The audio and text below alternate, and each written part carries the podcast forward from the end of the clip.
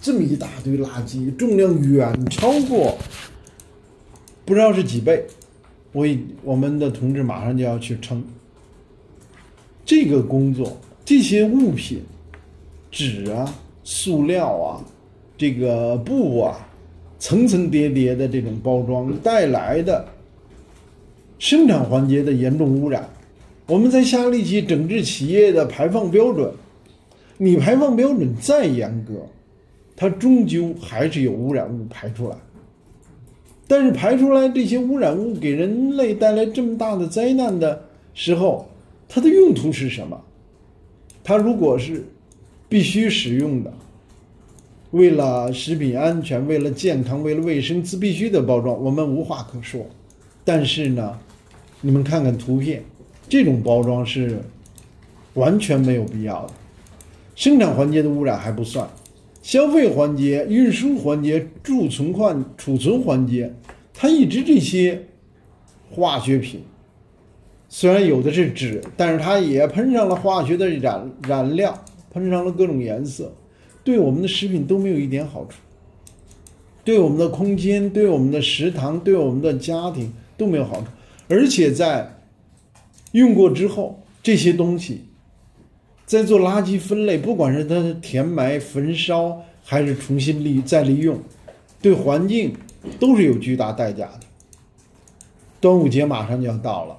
后面还跟着有中秋节。每一年我们呼吁了很多年，今天我们有几个层次呼吁：第一呢，地方在制定相关的垃圾分类法规的时候，一定要加上。企业不得过度包装，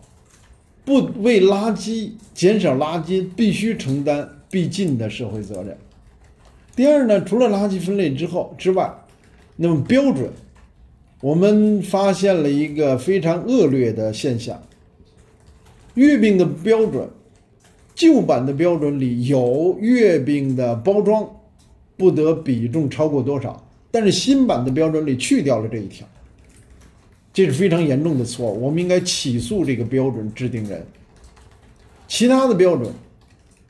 我们应该向标准委提出要求，所有的标准都应该遵守新环保法里要求第六条要求的，任何个人和单位都要保护环境，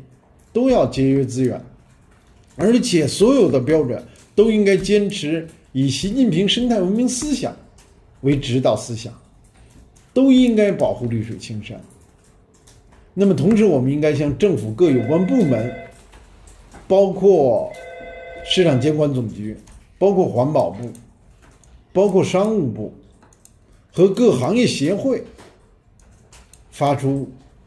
邀请、发出倡议、发出函，要求他们呢出发出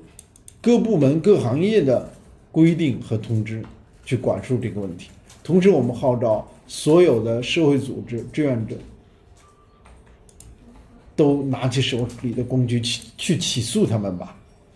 去维护公众的环境利益。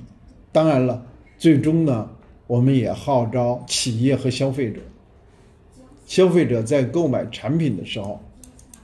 不管它包装的多精美，越是精美的产品包装，我们越请大家呢抵制。因为这给我们人类栖息地带来巨大的破坏，企业也是这样，我们应该抱朴守拙，应该去繁就简，应该抓住核心，提升我们产品的质量和我们服务的质量，而不是以过度的、华丽的、华而不实的、破坏环境的包装来欺骗消费者。